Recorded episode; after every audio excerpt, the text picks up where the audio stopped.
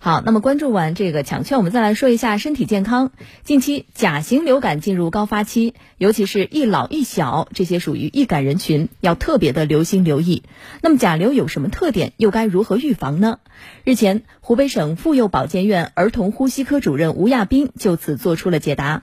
我们通过湖北台融媒体新闻中心记者的报道了解一下。甲流是甲型流感病毒感染引起的急性呼吸道传染疾病，症状与普通感冒并不一样。普通的感冒，呃，一般来讲呢，就是我们可能打个喷嚏啊，流鼻涕啊，或者咳嗽。但是我们如果是甲流的话呢，它不局限于口鼻这个附近，就是全身症状比较重，主要是表现为发烧、全身的酸疼，要么头疼，这是我们最大的一个差异。得了甲流是否需要吃抗病毒药？专家说，早期使用最见效。早期使用抗病毒药物能缩短病程、减轻症状、降低重症风险。甲流是有特效药的，我们一般来讲，要说它为应用得当。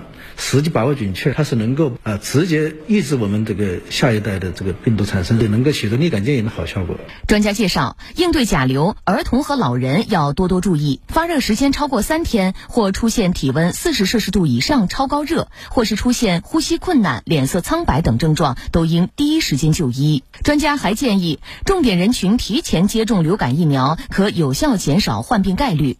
对六月龄以下的婴幼儿，因为无法接种流感疫苗。鼓励同住者都要积极接种流感疫苗。六个月以下的小宝宝，除了我们的隔绝我们这个传染途径之外，那么我们家长，呃，是他接触的一个最主要的一个人群。所以说，家长自己可以注射疫苗，适当的做一些预防。